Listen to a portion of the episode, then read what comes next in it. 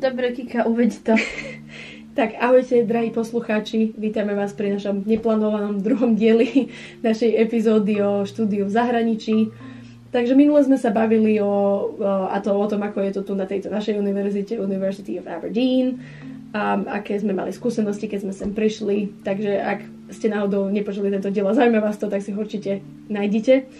A tiež sme tak v rýchlosti zhrnuli moje skúsenosti, čo sa týka stáží a dnes sa budeme teda baviť o Simonkyných stážach. Takže kde si vlastne bola na tých stážach? Tak na prvú stáž, ktorú som kedy išla, bola uh, stáž v Kodani v centre, v centre, v súkromnom centre na výskum rakoviny a bola som tam v skupine, ktorá sa zaoberala glioblastomou, teda takou rakovinou mozgu, ktorá je veľmi, veľmi nepríjemná, taká z tých jedných najhorších, čo sa môže vyskytnúť v tvojej mm-hmm. hlave. Mm-hmm. Takže čo si tam vlastne robila? Uh-huh, takže uh, ešte uvediem, ako som sa tam dostala. No, alebo tak. to je podľa mňa úplne komické a veľmi nef- neprofesionálne, neodporúčam asi takúto cestu, ale... Ale tak zjavne to vyšlo, tak nie, možno prečo nie.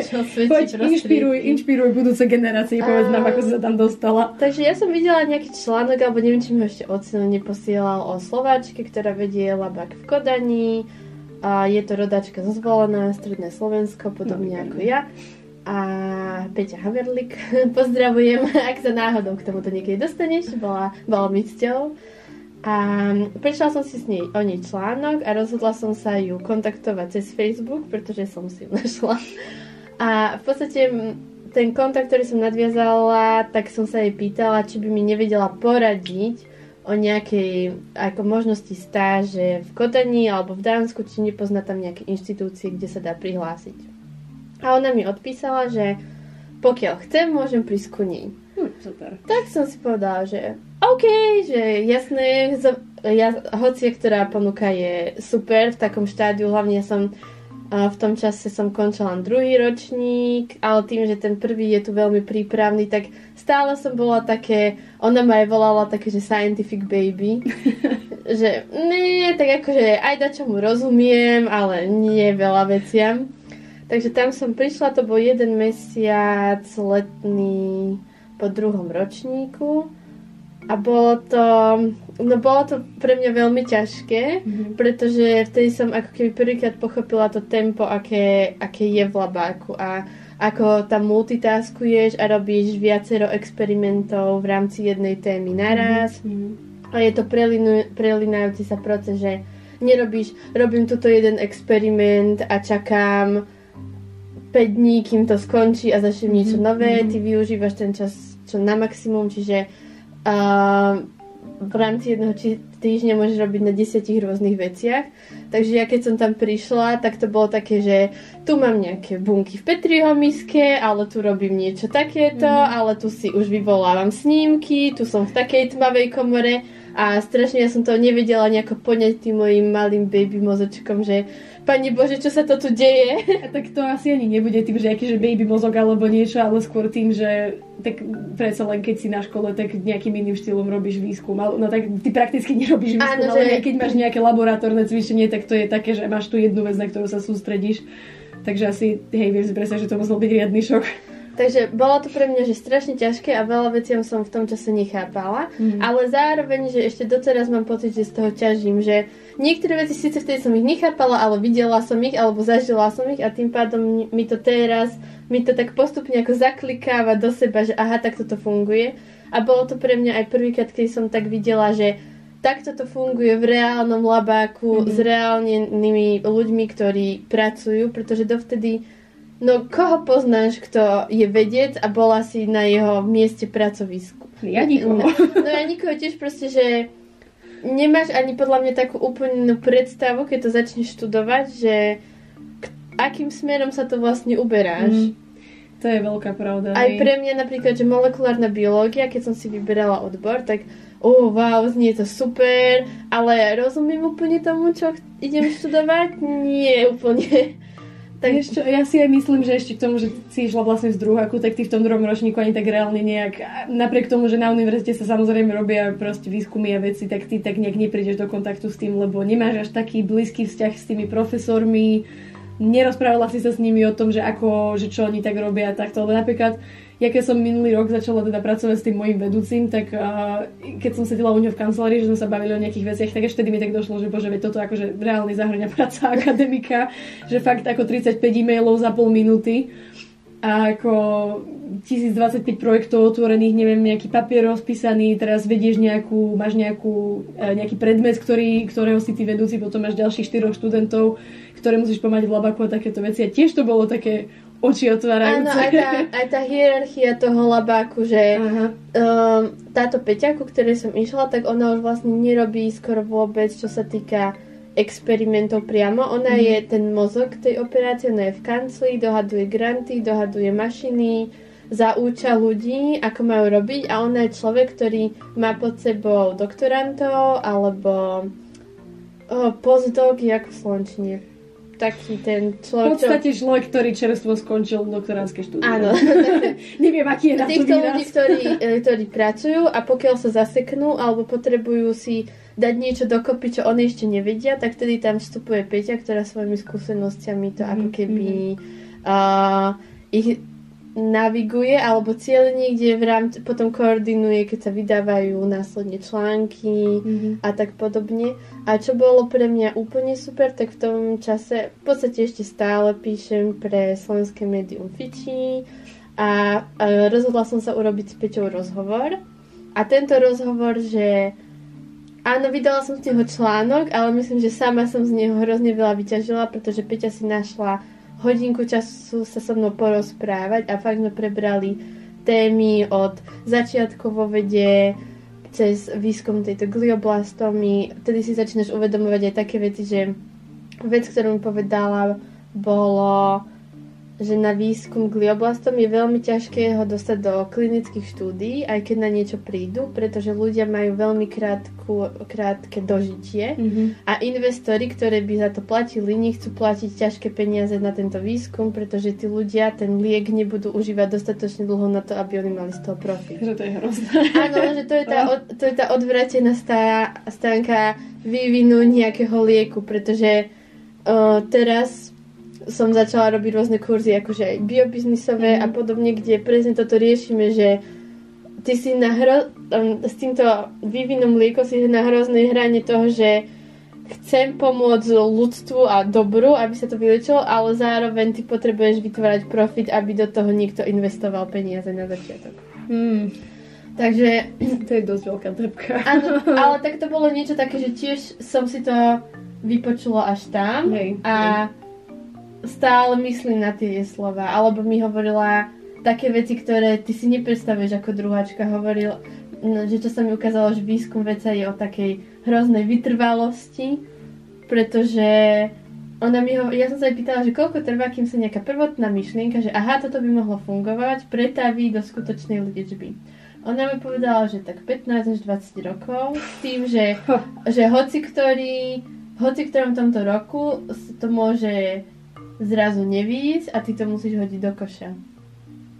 Takže je to podľa mňa zase, pre, vtedy som si uvedomila, že ha, že ja neviem, že pre človeka s takou malou trpezlivosťou ako som ja, že či je akadémia ten úplný smer pre mňa. No, Takže... No ale zase, toto je zase veľmi taký špecifický, taká spe, špecifická odnož akadémie, vývin liekov, vieš, ako ja viem, že možno to je zrovna to, čo by teba zaujímalo, ale napríklad v tom, čo by som treba chcela robiť ja, tak je to zase vytrvalosť neskôr o tom ani nie, že či sa to pretaví do nejakej liečby alebo do nejakého benefitu, ale skôr je to také, že neustále ty musíš dokazovať, že prečo je to podstatné a prečo by to ľudí malo zaujímať a aký, akým štýlom to proste pomôže tomu, tomu alebo tomu. Presne ak si povedal, že musí to proste produkovať nejaký No stále je to také, ale... to je tá, tá metafora s tou červenou kráľnou, že ty mm. bežíš, bežíš, aby si stála na mieste. Hej, presne. Tak Hej, toto... to, sme, to sme počuli asi tisíckrát, ale je to jedna veľká pravda. Áno, je to, je to pravda, že neustále... Takže áno, toto bola tá prvá stáž, to by mm. som tak zhrnula, že to bolo prvýkrát niečo vidím, prvýkrát som vystavená aj takým reálnym veciam. Hmm. Ale počkaj, ešte mám úsmevnú príhodu. No, no daj.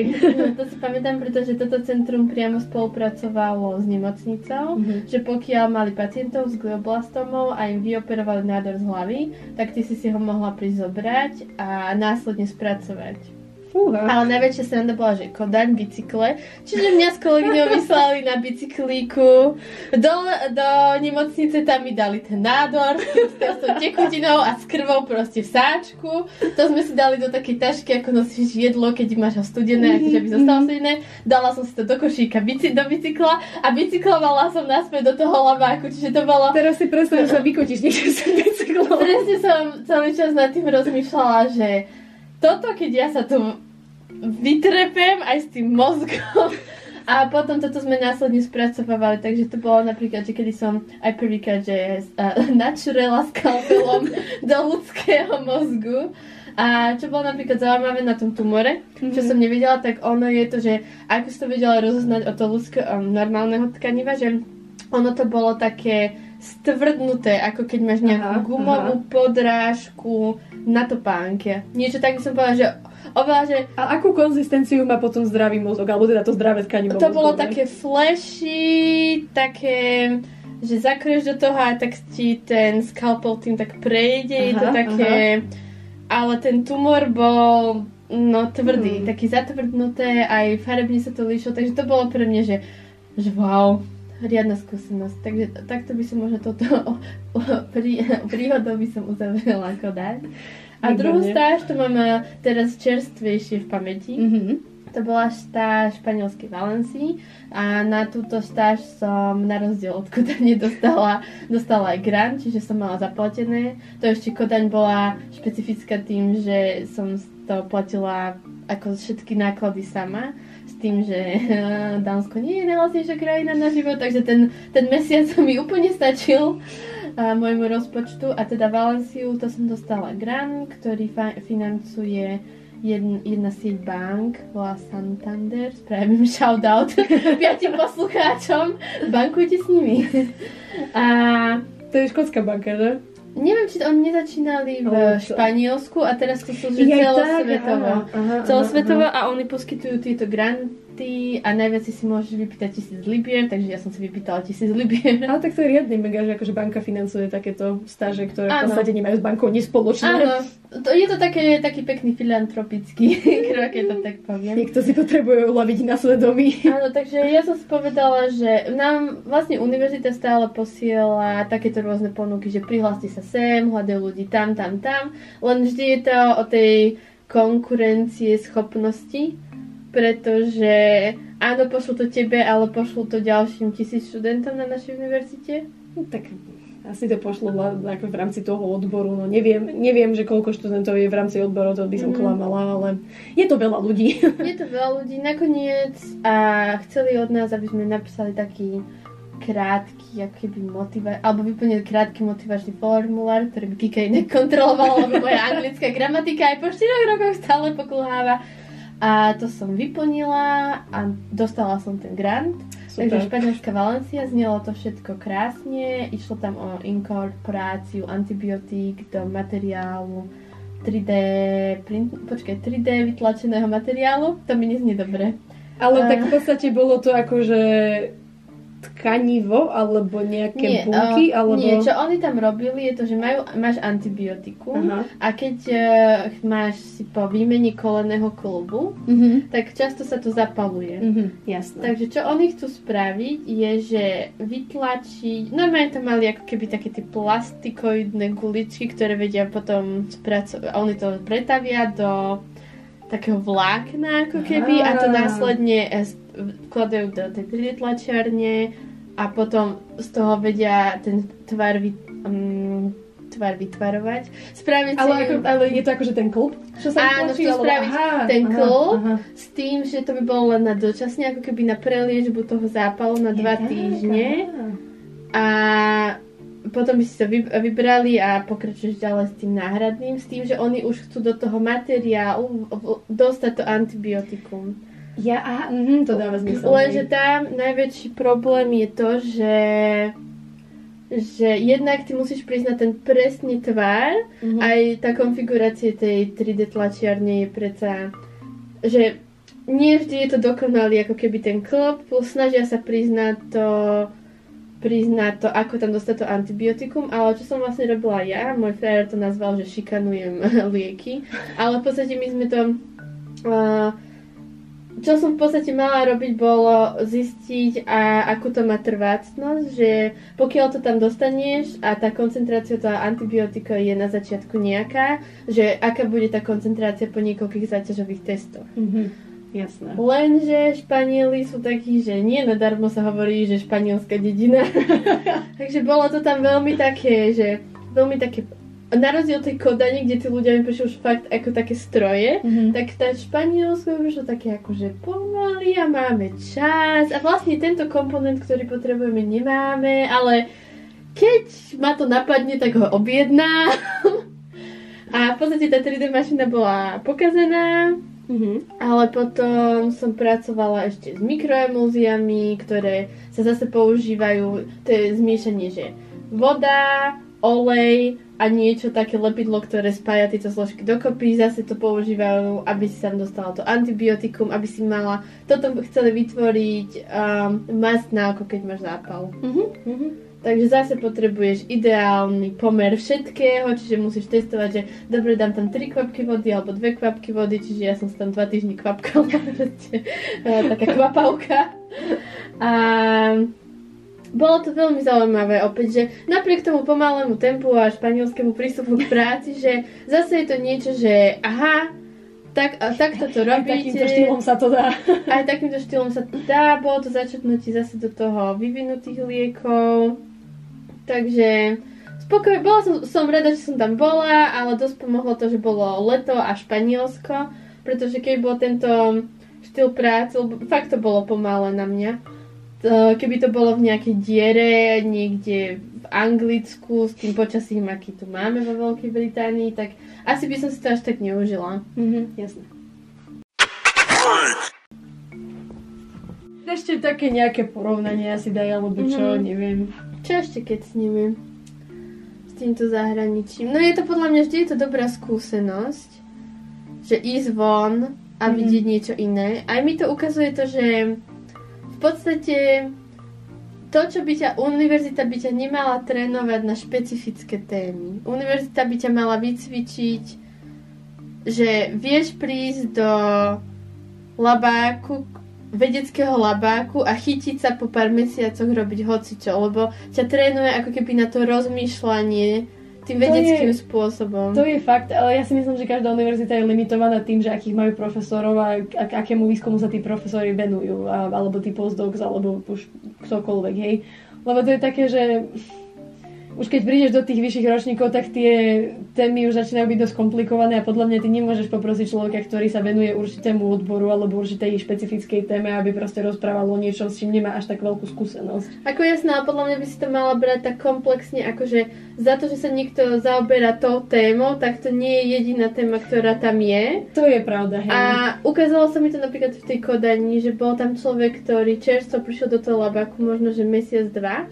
A vie, že presne taká tá naivná predstava o vecovi, že on vie robiť všetko a rozumie všetkému, lebo to študuje, ale ty hoci ktorú tému, na ktorú sa zabe- za, um, rozhodneš zamerať, tak je to, to, ide to do takých špecifík, že ty Mm, nevieš, fakt, no. že mm, ty potrebuješ adaptačné obdobie, nech sa dostaneš do hoci ktorého labáku. Lebo to sú ľudia, ktorí sú špecialisti presne na konkrétnu túto jednu vec. Mm, mm. A ty tam prídeš, tak samozrejme, že ich eh, 20-ročné skúsenosti nevieš nadobudnúť za 3 týždne. No veď samozrejme, hej. A aj mi to, zase to Španielsko mi dalo um, takú tú skúsenosť toho, že aj keď sa niečo pokazí, že stále môžeš z toho niečo vyťažiť. Mm. Že to nie je len o tom, že niekam, niekde prídeš a všetko je dokonalé a všetci sa ti naplno venujú. No veď jasné, jasné. Um, možno, že ešte čo by stalo za spomenutie je to, že vlastne Španielsko si bola na univerzite. Na univerzite. A v Dánsku si bola vlastne, čo to je nejaké Je to tak výskumné- výskumné vlastnené, centrum. Výskumné centrum, ktoré ne, nespadá Nie, opäť nepadá, nespadá Takže pod tam je podľa mňa asi aj rozdiel v tých nejakých grantoch a proste vo financiách, že vlastne univerzitám predsa len sa univerzity vedia, alebo majú iné zdroje financií, ako majú tieto takéto súkromné výskumné strediska. Ja si myslím, že Takže... to rozloženie práce je trošku inak, že tú univerzitu vieme porovnať rovnako ako aj tu. Mm. Že keď sa dostaneš do labaku, že väčšinou tí tvoji supervizory sú ľudia, ktorí sú aj vyučujúci. Takže mm. majú o to viacej zodpovedností. Menej sa možno môžu venovať že čisto, čisto len tomu výskumu. Zároveň musia si pod svo- musia je to také, že očakáva sa to od nich, že si tak zoberú pod seba nejakých študentov v rámci možno bakalárskych, magisterských, doktoránskych štúdií. Je to trochu inak ako v tom súkromnom výskumnom centre. Ale čo bolo napríklad zase vždy o tých financiách, aj Peťa mi to spomínala v Kodani, že myslím, že v Dánsku je 24 nejakých grantov, z ktorých oni vedia ťažiť peniaze. Mm-hmm napríklad porovnania Slovensku mali jeden, ak som správne informovaná. Aj to, pamätáš z tej kauzy, ako to bolo prerozdelené do firmy, ktorá bola, ktorá je výskumné centrum, ale je to bývalá reštaurácia. Čo? Zlatá krajina. Áno, áno. Domovina. Nie, ja by som to zhrnula tak, že nové veci, či už je to zahraničie, alebo nové veci v rámci krajiny, kde si, že vždy treba skúšať a ísť aj je to pre, podľa mňa, že aj tá kodaň moja, aj tvoja viedeň, aj všetko je to iba to, že však spýtam sa. No veď ale presne, že podľa mňa to je úplne, ako veľa ľudí na jednu stranu tomu nechce veriť, na jednu stranu áno, veď ako ja chápem, akože prečo majú pochybnosti a tak, ale na druhú stranu je to také, že keď sa neopýtaš, tak nevieš proste, nevyskúšaš, neuvidíš. Ako, um, zároveň je to také, že tiež nemôžeš čakať, že ty napíšeš niekomu e-mail a oni ti dajú prácu, hej, ale zase na druhú stranu, keď nenapíšeš, tak ti určite nedajú, hej.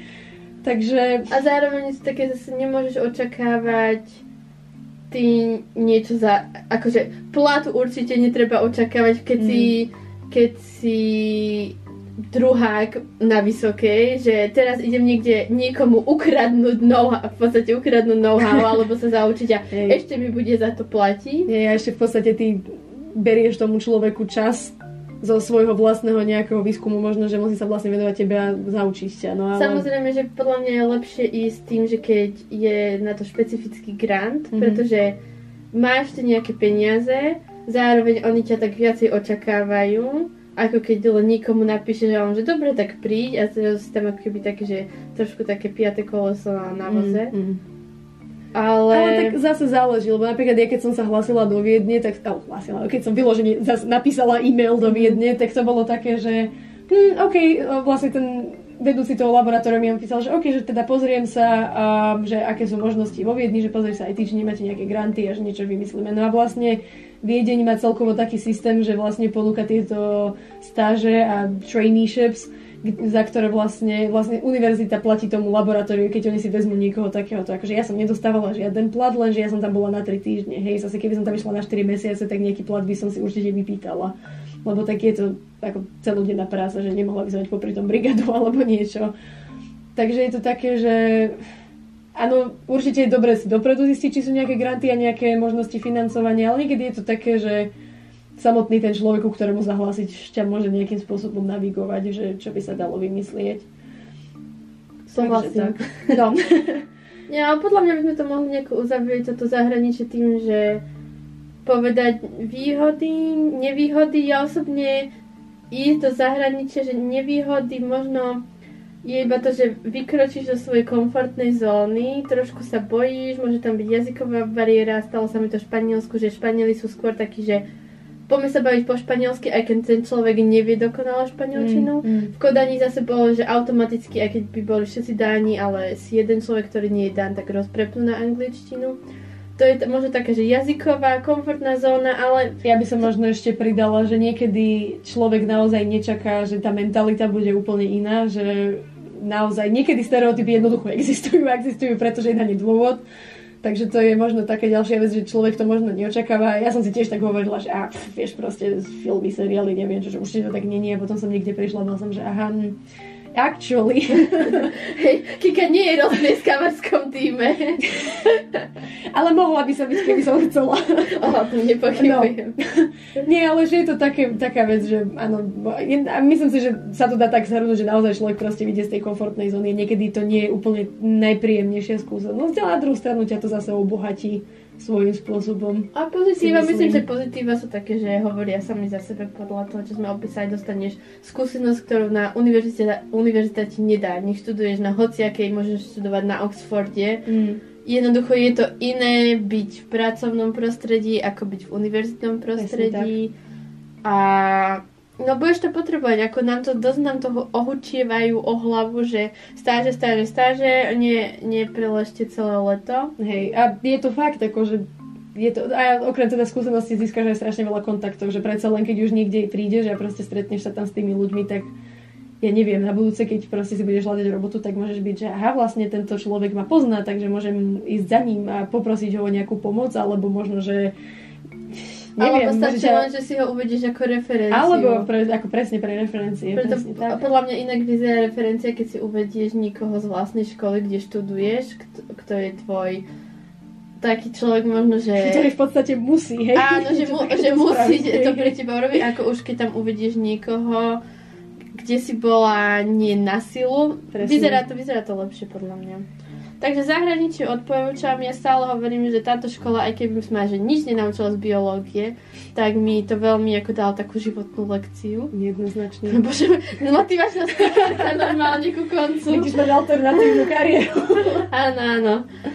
Dobre, no, takže toľko zahraničie. Dáme nejaký teaser. Poďme dať tý, poďme teaser. Čo budeme riešiť na budúcej, budúcej epizóde? Lebo musíme sa pochváliť, alebo jedno z pochválom, že máme strašne veľa dobrých nápadov. Alebo keby ste aj vy mali niečo také, že čo chcete počuť, naši piati posluchači, dajte nám Pozor, myslím, že už sú šiesti. No, tak. Takže kľudne akože niečo také, že vedecké, biologické, alebo také, že životné Veď, skúsenosti. ale my dajme teaser, Kika. Prepač, veď. áno, no tak vlastne, o čom sme sa bavili? Takže chceli by sme sa baviť o tom, že nakoľko gény rozhodujú o tom, že kto sme ako ľudia. Nie, akože spoiler alert, neexistuje na to jednoznačná odpoveď, ale je zábavné o tom polemizovať. Je zábavné si to pozrieť z viacerých hľadísk a je sranda, ako viera vždy narazí na to spirituálno na konci. Tak, tak, tak, tak. To je Takže bu- a bude to zaujímavé trošku sa o tom porozprávať, takže, ale už podľa mňa nechajme len túto tému. Dobre, ale máme vymyslené ďalšie, takže sa to môžete tešiť. veľa. Takže s týmto sa s vami lúčime. Slubujeme, že zvuk sa zlepší, pracujeme na tom. Áno, Rovnako bude aj nová grafika podcastu strašne sa teším. a my už precvičujeme aj hovorené slovo. Viem, že častice a mm, a slovné barličky sú tam stále, tak sa ospravedlňujeme, ale Proste snažíme sa to takým nejakým prirodzeným štýlom hovoriť, takže... Takže, Takže, takže, takže, tak, ešte raz lúčime sa s vami, ďakujeme, že nás počúvate a Ďakujeme. počujeme sa Niekedy O pár dní. týždeň. a podľa Tak, mňa aj skôr, lebo my s sa Rada, my sa radi počúvame. my sa radi stretávame a počúvame. Pekný deň. Čauky.